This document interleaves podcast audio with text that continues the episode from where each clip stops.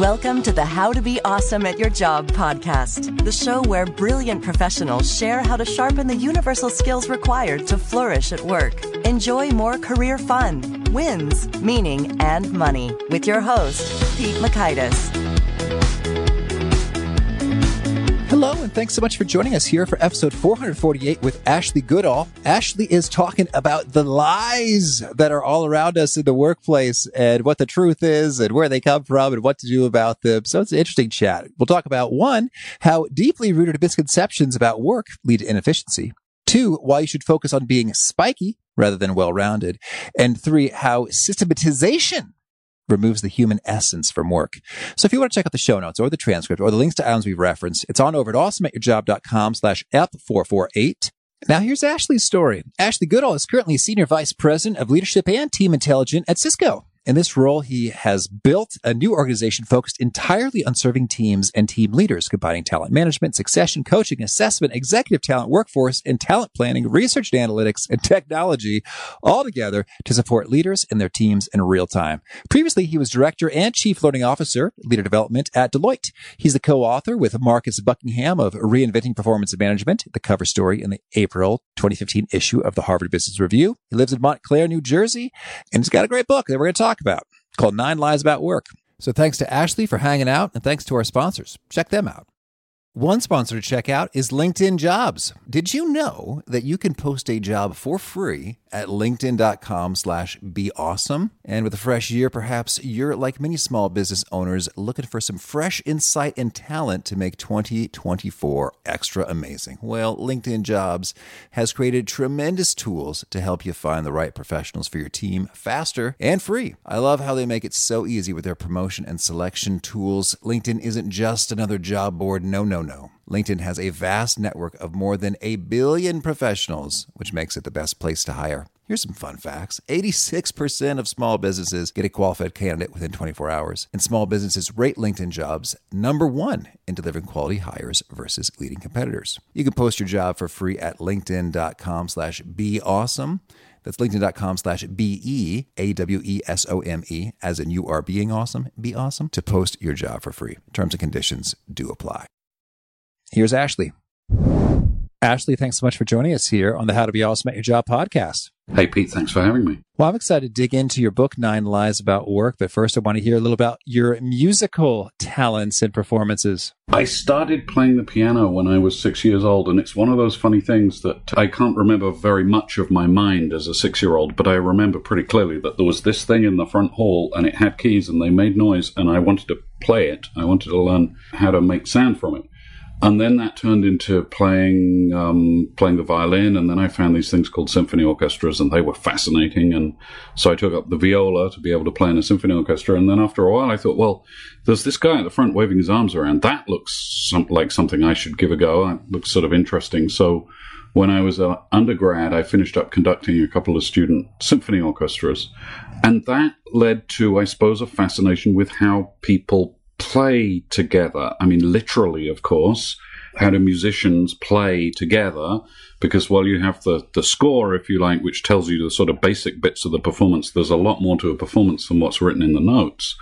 But also, then, of course, more broadly in, in the world in which I've finished up in the world of work and leadership, how do people play together on teams? How do we play together at work? What is the essential magic that happens between a group of people when they get something done together. So I've the music sort of led into that fascination, which I think is is going to keep me going for years and years. And you've made a number of discoveries about how people play together when it comes to the workplace, and you have documented those with your co-author Marcus Buckingham there in the book Nine Lies About Work. Uh, I, am so intrigued. Well, first, uh, what's maybe the most you know shocking or startling discovery you made as you were putting this together? Well, and as of course the listeners can probably guess by the title, we, we uncovered a lot of things which are problematic in the world of work. There was one, I don't know whether this is the most surprising or most fascinating, but it certainly was surprising and fascinating. And Actually, it didn't make it directly into the book, so maybe this is a this is a fun nugget. It was too hot for nine lies. or maybe too geeky. Let me explain it first and then you can tell me. I came across this thing that I hadn't come across before called the extrinsic incentives bias. Now, uh-huh. you tell me how exciting that sounds. Well, I, I guess it all depends on how we apply it. right.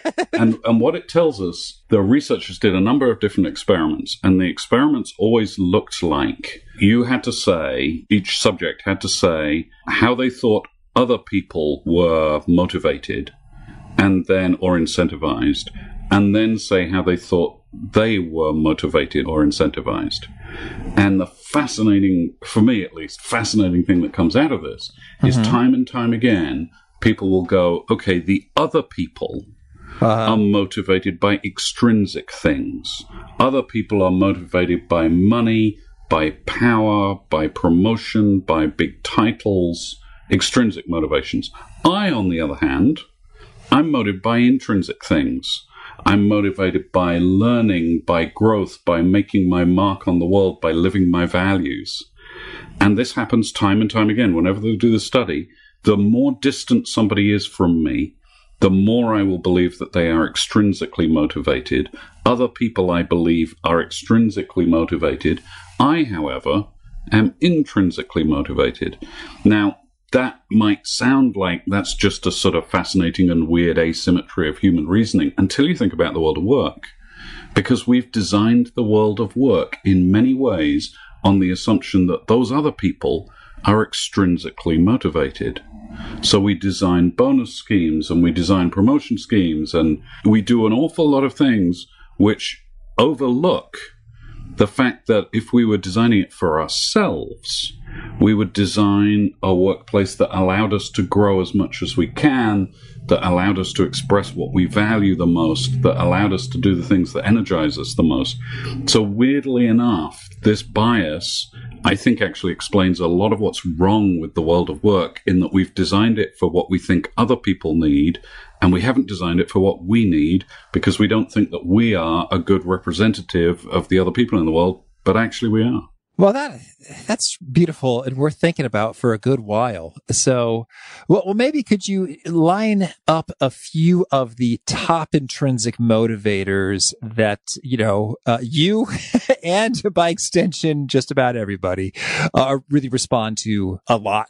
Well, I think there's always something about I want to do things I value, which is why purpose is so important, and and talking about purpose and meaning is so important. But there's also something about I, I want to grow. I want to get better at what I do.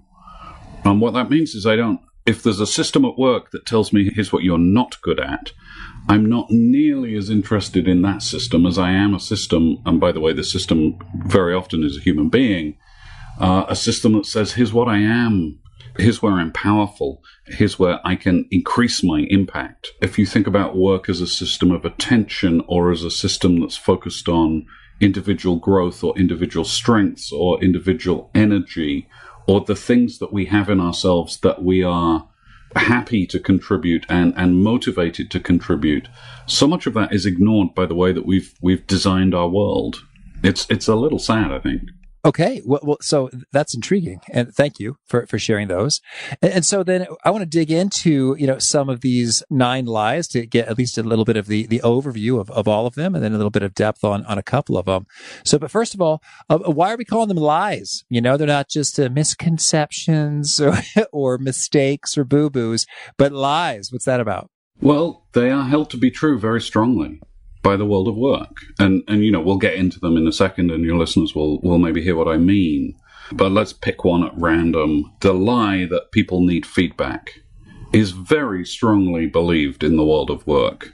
Very, very strongly. So, firstly, because they're strongly held to be true, we wanted a strong word to push back against them. Okay. The antidote to that is to call it a lie, not to just say, well, it's, you know, a little bit off. There's an old quote, and I'll have to find out where it's from, that uh, a lie gets halfway around the world before the truth has got its pants on. Mm-hmm. And so these things are lies very much in that sense, in that they zoom around, they don't get looked at particularly skeptically. They are almost universally accepted, and before anyone can clear their throat and say, well, hang on a second, the evidence points to a very different thing, all of a sudden these things are halfway around the world, if you like. They're, they're the sort of fake news of work. Okay. Well, so then let's dig into some of these lies. Maybe you could share with us first a, a, quick overview in terms of what's the, the lie and the antidote, you know, maybe a couple sentences for each, and then we'll, we'll, we'll have some fun with our, our favorites. One of the ways I thought we could uh, quickly go through the lies is I'll read them out and then I'll just turn each one into a sentence with because. And that maybe won't reveal what the truth is, but it'll give maybe listeners a little insight into some of the things that we're we're talking about here. It sounds like maybe you've done this before, Ashley. Uh, well, it, it, there has been a lot of conversation about these lies. So, um, but it, it's fun to think about different ways of sharing them. So we'll give this a go. And if you think, uh, if, if everyone thinks it's horrible, then I'll shut up. Okay. So line number one. It's a lie that people care which company they work for because work doesn't live in a company, it lives somewhere else. It's a lie that the best plan wins because plans move too slowly for the real world. Lie number three, it's a lie that the best companies cascade goals because people actually need to know the why of work more than the what. It is a lie that the best people are well rounded because, well, have you looked at the best people? It's a lie that people need feedback because brains don't grow when they're threatened. It's a lie that people can reliably rate other people because evidence, an awful lot of it. It's a lie that people have potential because it doesn't exist. And at any rate, we should figure out how to invest in everybody, not just a select few. It's a lie that work life balance matters most because balance is stasis and health, on the other hand, is motion. And actually, because of some other reasons too, it's a lie that leadership is a thing because there aren't actually any leaders who have it. How about that? Intriguing. So much to say here. All right.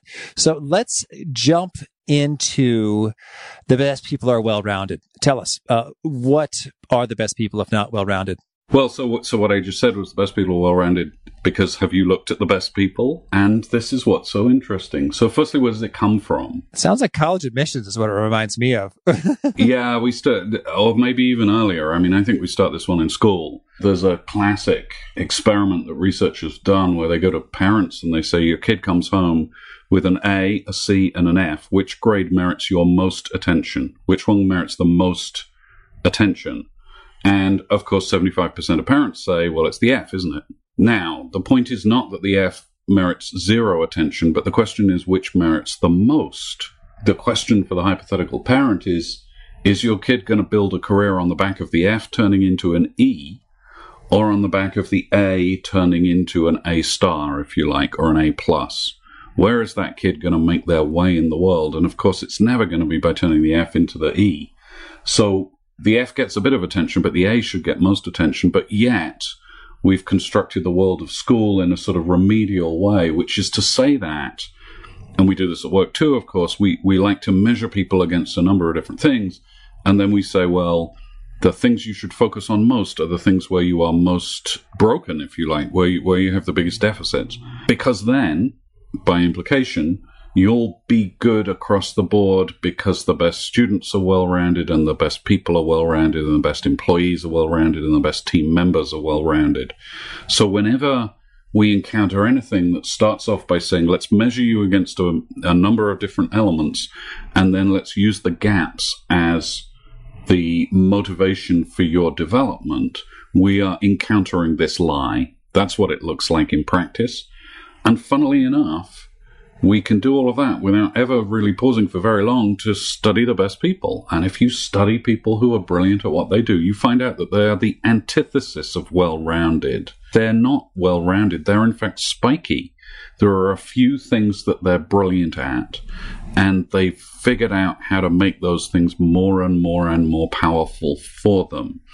Which is to say that growth isn't really a question of adding ability where we don't have it it's a question more of adding impact, growing impact where we already have ability. Now, the example we give in the book of this is the is the soccer player Lionel Messi, um, who is profoundly left-footed, uses one foot over the other more than any other soccer player that we encountered in hundreds of hours of watching YouTube videos of people playing soccer and counting. That's what that's what author's work is all about. Oh, it was a it was a labor of well, I don't know. It was working hard, Ashley. it was hard to do until I discovered that YouTube has a slow motion button. At which point it got a lot easier. But anyway, you watch Lionel Messi, and it's all left foot, left foot, left foot, left foot, left foot, left foot. Now, if you lived in well-rounded land, you would say, Lionel, oh my God, we've got to work on your right foot a little bit. You're only using the left. What's with that? You'll be predictable. The defenders will know that you're always going to go left. You're always going to go left, and you're giving up half the possibility. So you're making it twice as easy to tackle you. That's not what he does. He hones and hones and hones his left foot until it is the most brilliant weapon, arguably, in the world of soccer today. The defenders still know that he's going with his left foot. He's just so good at it that they still can't stop him. And the lesson from that is that excellence is really, really spiky. It's a few things done brilliantly well, not a whole bunch of things made sort of all well rounded and, and rounded over. That's not what the best people look like at all. And now when we talk about an example of a spike, so the left foot, you know, is, is one. Uh, could you give us some more? Because I, I, think in a way, some people would say, oh, well, mine is my communication skills, but, but that kind of sounds pretty broad in, in terms of a, uh, a strength or a, or a spike or of, of excellence. So, uh, could you maybe give us some examples of uh, particular spikes so, so we can get our arms around what are we talking about here in terms of how narrow versus broad a spike is? Yeah. And you're good to call that out. I mean, it's a, a sort of good test test. If you think your spike is the sort of thing you would find on a competency model or a development plan, you haven't defined it nearly precisely enough. Okay, so even if we got a corn fairy, what are we at, 37 nowadays in the latest one? I try not to look, to be honest. That's another whole rant. but if it's a thing on a competency model, if it's communication skills or political savvy or strategic thinking, and you say, that's my spike, you are not nearly precise enough to right. be able to build on it. I'll give you a few from leaders in history. Maybe that's an interesting place because we all know these people. If you think about Kennedy, JF Kennedy, his spike was making the future a morally uplifting place for all of us. All right. Okay, that's not on any competency model. You don't mm-hmm. get feedback on making the future a morally uplifting place for all of us. If you look at Winston Churchill, his spike was being incredibly stubborn. That's not a thing on a competency model. Never, never, never give up. that doesn't show up at all. If you look at Churchill as a strategic thinker, he wasn't actually very good. He got chucked out of government in the 20s and 30s because none of his plans worked particularly well. But there came a moment where Britain needed somebody to stand their ground, and they found the guy who was probably the world's most stubborn person, and he was brilliant at being stubborn. And of course, it was more than just saying no, it was inspiring resistance. But I think stubbornness is somehow at the heart of that. So you might then go, well, how do I how do I articulate what my spike is? And it's a process, at least it has been for me, of thinking about where am I most energized and what do I always run towards? That's, if you like, a strength. What are the things I would do if I weren't paid to do them anyway? And then you have to hone it under what circumstances? What does it get used for? Does it matter if you're doing it with in this context or in this context? And it's a process of self reflection and self observation until you can write a sentence that says, This is a spike of mine, and You'll know if you've got it specific because it won't feel like something that anyone else in the world could particularly have. And so, Ashley, what's yours? Or do you have a couple? How many spikes do we get? Mine is looking out into a messy future and explaining to the rest of the world what I see clearly. All right. And again, that's specific. There's not a model that says that. And if you were coaching me, you would never say from a standing start, well, Ashley, let's talk about looking out into a messy future and explaining to the world what you see clearly. That's not a sentence anyone ever says. But if you look at the at the book I've written with Marcus, my goodness me, it is a, an extended essay in looking out into the messy future and trying to explain what we together see clearly. So it does show up in places. Well, that's good. And, and do you think that we, as humans, professionals, have one, two, three spikes? What do you think? I don't know. I think it's not 15, and it's probably not six either. Most it's interesting when it gets to leadership because actually there's a connection between these spikes and leadership. It turns out what happens in the world of leadership is that people hook onto your spikes. That's what they see. The spikes help them feel better about the world that they're facing and they, they know what you're going to stand for and where you're going to go.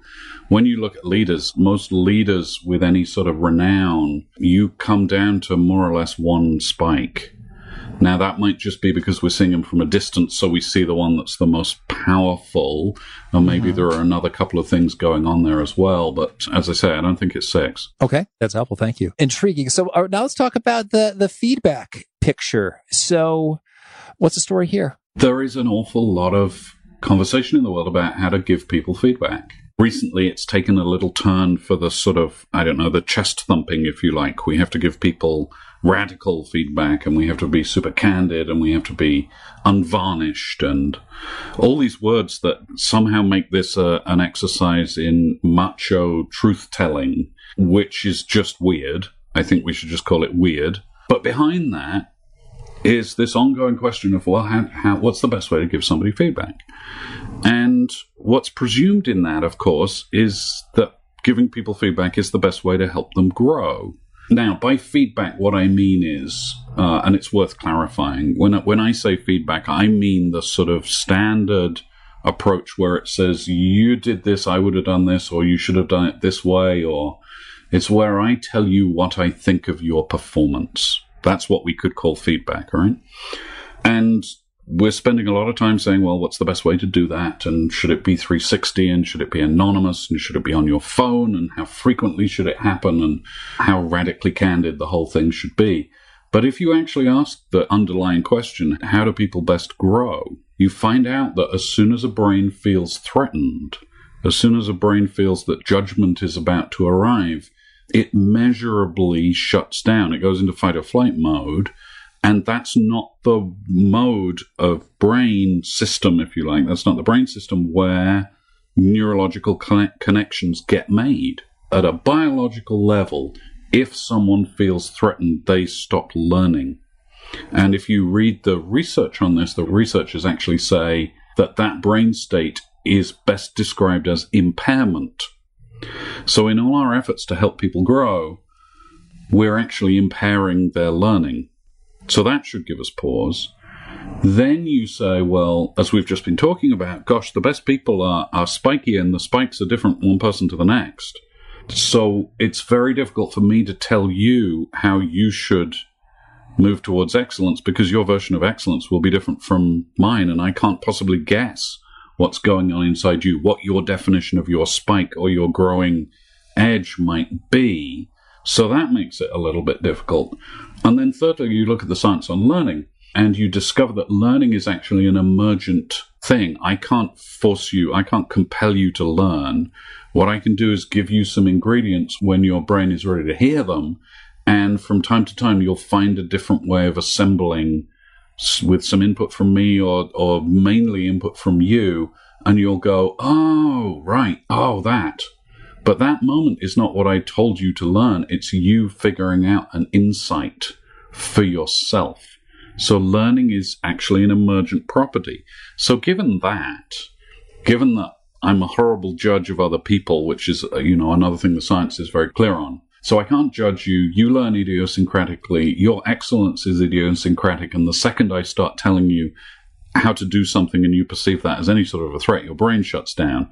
That would mean that a lot of this feedback isn't achieving an awful lot. It's okay for risk mitigation where you're not worried about learning. You're not worried about mm-hmm. growth. You're worried about don't do that because it will cause harm.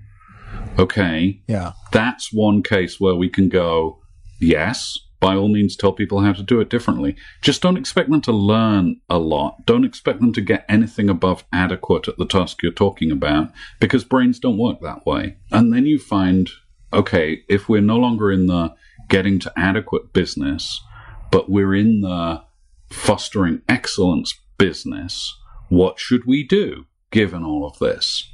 And what we should do is give people our attention to what works really well we should help them realize and reflect on their moments of excellence so that they can build on those patterns in their brain and make them more pronounced and more powerful. What that looks like, in a nutshell, is that when we say to somebody, good job, we think today that's the end of the conversation, right? Good job means you did it great, well done. It's not a risk for me because you're good at that. So I'll go back to figuring out where you're next going to fall down and giving you all sorts of constructive, as I suppose we call it, or negative feedback. But in fact, good job is the beginning of a conversation. And the conversation continues something like this. You start by sharing your reaction. Okay, so Pete, good job. The thing that you just, the way that you phrased that question really captured something important for me. Now then, where did that come from? What were you thinking? Have you asked a question like that before? Could you take the thought that led to that question and inform different questions with it? Could you do that again? Is essentially what I'm asking. If I do that for you, some of the time the, the, a little spark will go off in your brain and you will go, oh, yes, I could do it again. It would look like this. Or I could do it over here. Or I could do it maybe when I'm not asking questions, but when I'm writing. Or I could do it here, or I could do it here, or I could do it here. And lo and behold, you have growth. And you have growth towards excellence, not merely remediation towards adequacy. So people don't need feedback. People need attention. Okay, certainly. And so then if, if you are in a, a spot where, you know, something needs to be corrected, what do you do? What you do is you talk about facts, steps, and outcomes. All right, tell you more. So very easy to say, hey, uh, you did that. Perhaps you didn't know about this fact. Perhaps you didn't know about this thing, which is a factual thing in the world, you can always point that out. Maybe you hadn't read the re- this research paper when you wrote that article, something like that. So you can always say that. When you have a, a process with a series of defined steps, there's a series of defined steps, for example, for taking off in an airplane or for giving a safe injection, and somebody misses a step, then by all means you can say, Oh my goodness me, you missed a step. These are the required steps don't miss that step again. You will create risk. And that's why, of course, we have checklists in the world. And two of the places we have checklists are in operating rooms and in airplane cockpits, because if you miss a step, you're in trouble. Most of the world of work, certainly the world of knowledge work, by the way, isn't like an operating theatre or a cockpit in that there isn't a prescribed list of steps that everyone would agree to. So the facts and steps things are a little limited, but it's worth just saying that those are real things. And then the other one is the most effective way I've found to remediate performance is to say you missed on the outcome. The outcome we were after was, I don't know, to close the deal, and you didn't close the deal. Let's talk about why. Now, in that, you're still remediating, but at least you are trying to talk about not here's what's wrong with you through my eyes, which will get you, believe me, nowhere at all.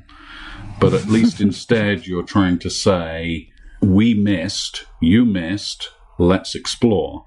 You don't get a lot of growth by doing that because as soon as you just say to somebody you missed the outcome, their brain is already trying to get out the door pretty quickly. But you can at least come up with a plan for not missing again. And so what you get is, of course, the deal might close next time. What you don't get is, is it a great deal? As I said, there's a difference between adequate performance and, and great performance. You don't create a transporting piece of writing by fixing the grammar, which is not mm-hmm. to say mm-hmm. that you can't fix the grammar and that you shouldn't fix the grammar, but it is to say there's a big difference in the real world between getting the basics down and real unique excellence. Well said. All right, thank you. Well, well, tell me, Ashley. So, given that uh, these lies are around and they are pervasive, if you are, say, uh, a rank and file professional, maybe you don't have any direct reports or, or just a couple.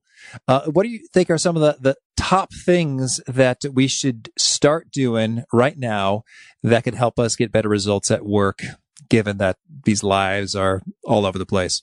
Yeah, I'll, I'll give you the, the one that's absolutely top of the list for me the whole time, which is get really fluent about your strengths. Get specific, get detailed. there are a couple of things that sort of lead us to that, if you like. The first is that no one else really cares about you as much as you care about you. No one else really cares about your strengths. And by strengths, I don't mean what you're good at. I mean what energizes you, what gives you, what you run towards. No one else really cares about that as much as you do, and no one else is going to do the work for you. And anyway, nobody else can because they can't see inside your head and they can't see how it feels to be engaged in an activity when time is flying by and you can't wait to do it again. So, firstly, no one will do it for you. Secondly, we are very strangely, and to my mind, sadly, much more specific about our weaknesses, about the things that drain the living daylights out of us, than we are about our strengths. It's a sort of oddity of the way we're put together as people, I think. And the example, of course, is if you say to somebody, name an activity that drains you, most people will think for four seconds and then talk for about three minutes. And the three minutes is a rant oh my goodness me, when they make me fill in this form and then this has to happen and this has to happen. I hate that. I'm, I'm, blah, blah, blah, blah. and they can give you enormous detail. They can tell you precisely when it last happened. They can tell you exactly what they, what drains them about it. And then you say, okay, very good. Tell me about what strengthens you, what, what lifts you up. And a lot of the time people will lean back in a chair and they'll smile and they go, you know what? It's people. I'm a people person. Mm-hmm. And that is woefully inadequate. Which people?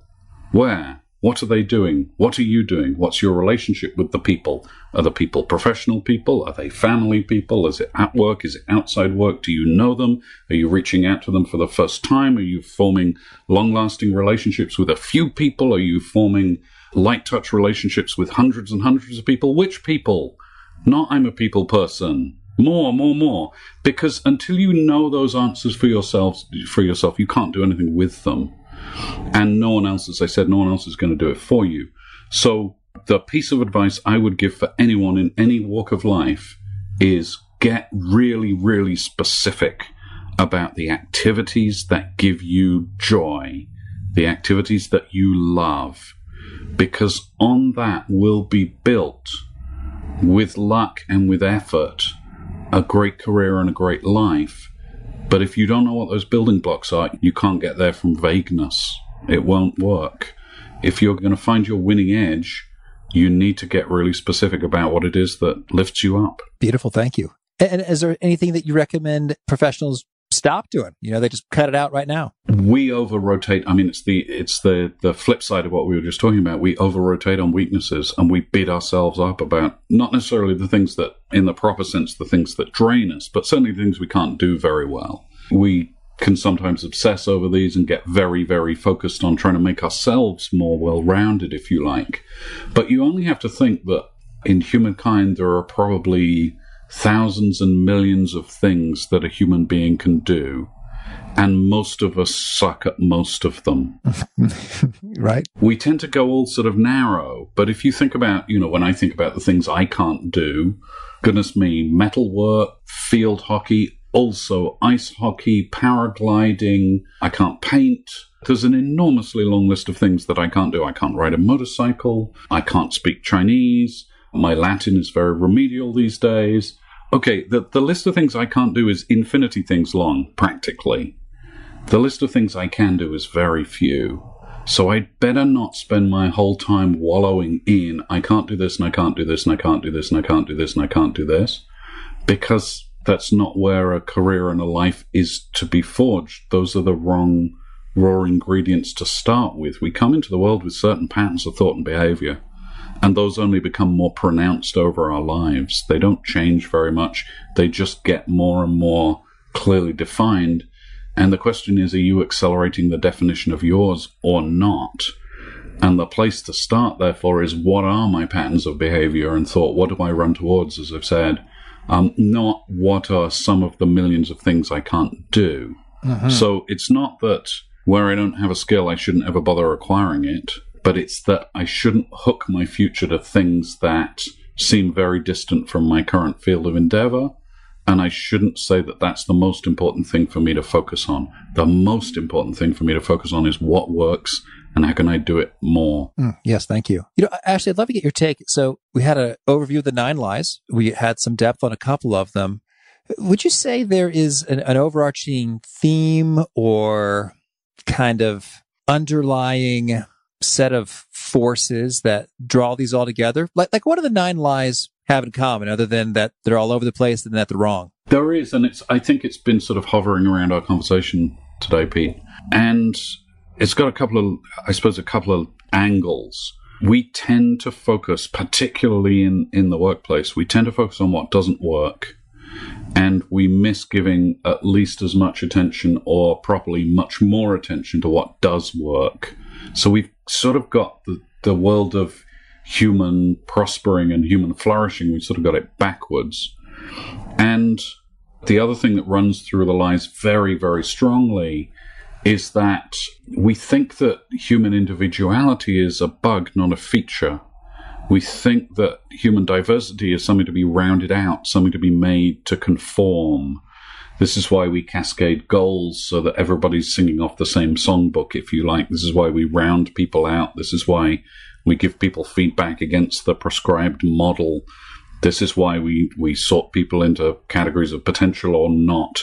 We're trying to put people in buckets. We're trying to make people conform. We're, we're looking for one size fits all.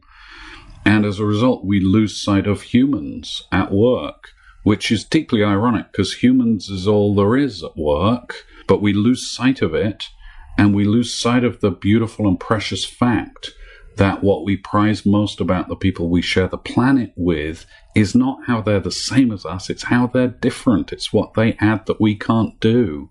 It's what they see that we don't see. And the world of work, I think, as described through these nine lies, the world of work is in its funny sort of way annoyed by that, frustrated by that. Wouldn't it be much easier if all the people were interchangeable if they were all the same, or mm-hmm. at least if we could describe their differences in a list of eight competencies, and then we could measure you all up against that, and we could decide whether you're an A, B, C, D, and E, and F, and G, and we could treat you like that. It's wrong on the evidence. It's not useful according to the science, and it's also in some way immoral. So I think the book, if you like, is a plea to get back to a world where we appreciate the local, the local team. We appreciate the weirdness of other people and the wonderful weirdness of other people. And we put the human beings back in work because we've lost them. This is kind of reminding me of Henry Ford had a famous quotation, and I might not nail it, but it was something like, why is it when I hire a pair of hands, I have to get a, a brain and a mouth or, as well, or something like that, you know, in terms of, look, I've got a great system here. So just don't mess with it. Don't, don't bring your personality and your ideas and all your complicated humanity into the equation because that just makes uh, my job more difficult. And I just want to see my system run and, and get things cranked out the other side. And in a way, that's kind of the whole industrial revolution in action. You're exactly right, and that's that's almost where it begins. I mean, by the time you've thought about Taylorism and you thought about Henry Ford, they were all around about the same era, and there was almost an explicit attempt to purge the humanness from work. And yet you look at work today and, you know, most of us aren't making cars step by step by step. Most of us aren't, uh, you know, at the Bethlehem coal factory, wherever it was that Taylor was counting people moving wheelbarrows of coal backwards and forwards. That's not most work for most people most of the time. We are talking about a world where our edge at work is innovation and creativity and collaboration across enormous complexity using technologies that are more and more and more complex and sophisticated and incomprehensible by any single person, and all around the world with people we sometimes know very well and sometimes we hardly meet at all. You can't thrive in that if you think that the essence of a human being is a problem, not in fact the only thing that you have going for you. Beautiful. Thank you. Well, well, Ashley, tell me any key things you want to mention before we quickly hear about a couple of your favorite things? Gosh, I think we've covered a lot. I suppose the one thing maybe we didn't talk about a lot is where do these lies come from? And it, you know, it's interesting to talk about Ford and talk about Taylor. But Some of the other lies start out as a small good thing, which then turns into a big bad thing when we make it into a system. So I suppose there's a one of the morals of the book might be beware of systematizing stuff. And when anyone comes to you and says, can we scale that? Be very, very cautious. Because sometimes in scaling something, you wring the human essence out of it altogether. The best example I can think of that, that's in the book is this idea of goals. And of course, we're all very familiar with goals, and we've all had the experience where we set ourselves a goal about something we want to do, and it's very helpful.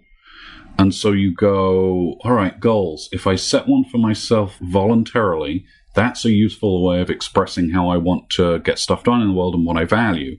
But then, of course, what we do is we go, well, if it's good for one, it's good for many and we'll turn it into a goal cascade. And all of a sudden, you'll be told to set goals, and you'll also be told what sorts of things go in them.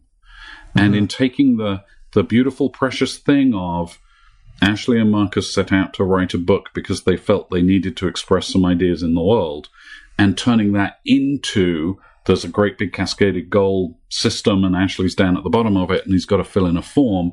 You lose everything that is valuable about the first sort of goal by turning into a sort of cascaded goal. And there are other examples of the book in the book of things that start out really small and really local and beautiful and well intentioned, but then by the time we've turned them into a system, we've taken all the goodness out. Thank you. Well, now could you share with us a favorite quote, something you find inspiring? I came across this one years ago, and uh, if you hear rustling, I'm just going to grab my my book of Richard Feynman. And Richard Feynman, as I'm sure your listeners will know, Nobel Prize winning physicist, but also towards the very end of his life was asked to participate in the inquiry into the, the Challenger disaster, the Space Shuttle Challenger. And as he went through the inquiry and he pushed deeper and deeper into the workings of NASA at the time, he found a lot of cases where people were assuming that something would work a particular way because they really wanted it to.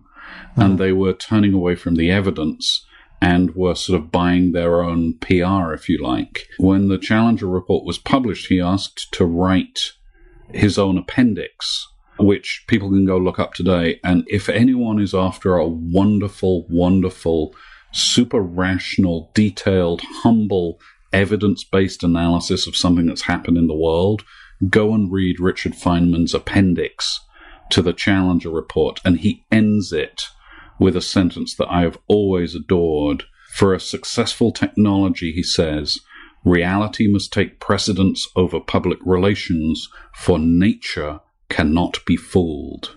Nature cannot be fooled. It connects to some of the ideas in the book because what, what we're trying to do is we're going to is we're saying, look, this is what the evidence is, and the evidence doesn't care whether you believe it or not. The the, the facts don't care whether anyone believes in them. They're just going to hang around being facts. Nature will not be fooled.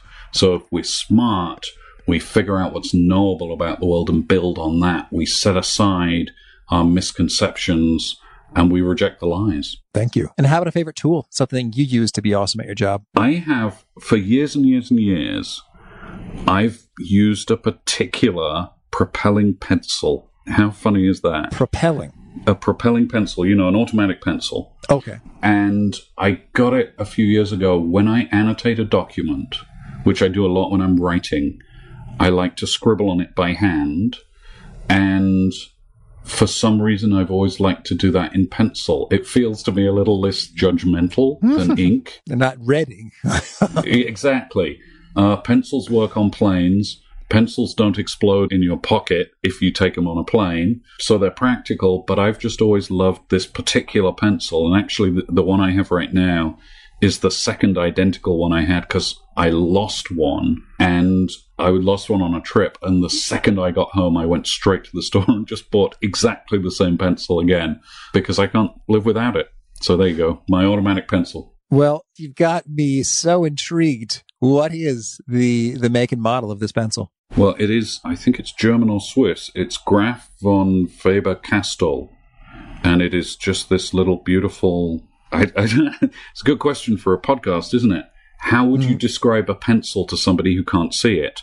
And mm. so far, I've managed to say it's a pencil and it's silver. And it's awesome. and it's propelling and it, it's uh, Swiss or German. I don't know. I mean, I guess we'll finish up being lame and saying, well, look it up online. But oh, we'll link to it. Certainly. That's the one that fits my hand. I like the weight. It works beautifully and I can't live without it. Okay. And tell me if folks want to learn more or get in touch, where would you point them? So if they're interested in the book, the book is available on Amazon right now or anywhere books are sold. If they want to connect with me, I'd love to connect with anybody on, on LinkedIn. And there's a bunch of us having a whole bunch of fun and debate over there on some of the ideas that we've talked about today. And do you have a final challenge or call to action for folks seeking to be awesome at their jobs? My final challenge would be don't short sell you. You're awesome figure out how to share that with the world because we need you to. Ashley, thank you. This has been such a treat. I wish you lots of luck with your book, The Nine Lies About Work, and all your other adventures. Pete, thanks so much. I really appreciated what Ashley had to say about the spikes. And I was thinking, well, geez, what's mine? And, and, I think it really pays to really stop and think about it for a while. And I came up with, I believe my spike is, and maybe there's one or two or three or four, not six, he says, is, is something along the lines of discovering and exploiting underappreciated opportunities by noticing a tiny something that strikes me as having huge implications that others don't notice or care about or question or dig into with enough consistent effort to realize. Yes, I wrote that down in advance because I was really thinking about this. And so what that feels like in practice and in experience is, I, I hear something that's like a fact. I observe something and then I go, holy smokes, are you serious? Oh my gosh. Well, if that's true, then this has extreme implications. I could do this, this, this, this. So for example, one time in college, I was talking with my buddy Connor. Someone mentioned that a belly laughter or an hour of belly laughter is worth four hours of sleep or, or something like that. And, and so I immediately thought, hmm, that's really interesting. If that's true, then I could hire someone to tickle me for two hours instead of sleeping in the middle of the night and use some of the other hours to do something that earns money to pay my tickler and come out ahead economically, as well as get some other stuff done that I really like to if I can displace sleep. And Connor just laughed and said, it's ridiculous that that is how your brain works. I was like, well, but of course, is that what everybody's thinking when they hear about this tickling fact? That is not true with regard to laughter. That was taken from the context of someone who was in uh, intense pain. And so laughter enabled him to have some release of pain in the hospital so he could sleep better. So that was the context of that quote. It's not applicable for us. The, the tickling hiring option is not so handy. Or once I was at Podcast Movement and there was uh, a vendor of a podcast app and they, I saw on there, it listed how many subscribers to each podcast they have through their app. And I said, Oh my gosh, well, if that's true, then of course I can use that and find a multiplier associated with how many podcast listeners are in your app associated with all pod podcast apps everywhere to you know find that. Oh is it by multiply your number by 20 and i've got a rough number of how many podcast listeners a given podcast has. And then i could use that to help me you know think about and prioritize some some relationship building you know in, in terms of other podcasters and appearing on each of the shows and, and get some good stuff going. And so I don't think anybody else who, who, noticed this this app had that thought, but I sure did. It's been pretty helpful, and a number of you I see from the survey came to discover the show because I was on another show. So that's awesome. We, we have that spike to thank and in that exchange. So anywho, enough about me. Think about your spike. I, I, think it's quite helpful to get real clear on it and see are, are, there more opportunities for you to deploy that in more places. So again, the show notes, the transcript, the links to items we referenced are at awesomeatyourjob.com slash ep4 four eight. If you haven't already, hope you'll push subscribe. You'll catch our next guest. It's Marissa Orr. She's the author of Lean Out. It is some counterpoints to lean in, and it's quite fascinating. So I hope to catch you there. Peace. Thanks for listening. To get the most out of the show, we recommend two key things. First, check out the extra resources at awesomeatyourjob.com. You can find this episode's transcript and links, as well as the perfect episode for your situation. You can search the full text transcripts of hundreds of episodes or explore episodes tagged by topic and competency covered. Second, subscribe to the podcast and get future episodes automatically. You can subscribe by telling Siri and several other smartphones and speakers, subscribe to the How to Be Awesome at Your Job podcast, or by tapping subscribe in your podcast player of choice. If you'd like some extra help figuring out podcasts and how subscriptions work, visit awesomeatyourjob.com slash subscribe for guidance. Hope to catch you on the next episode of How to Be Awesome at Your Job.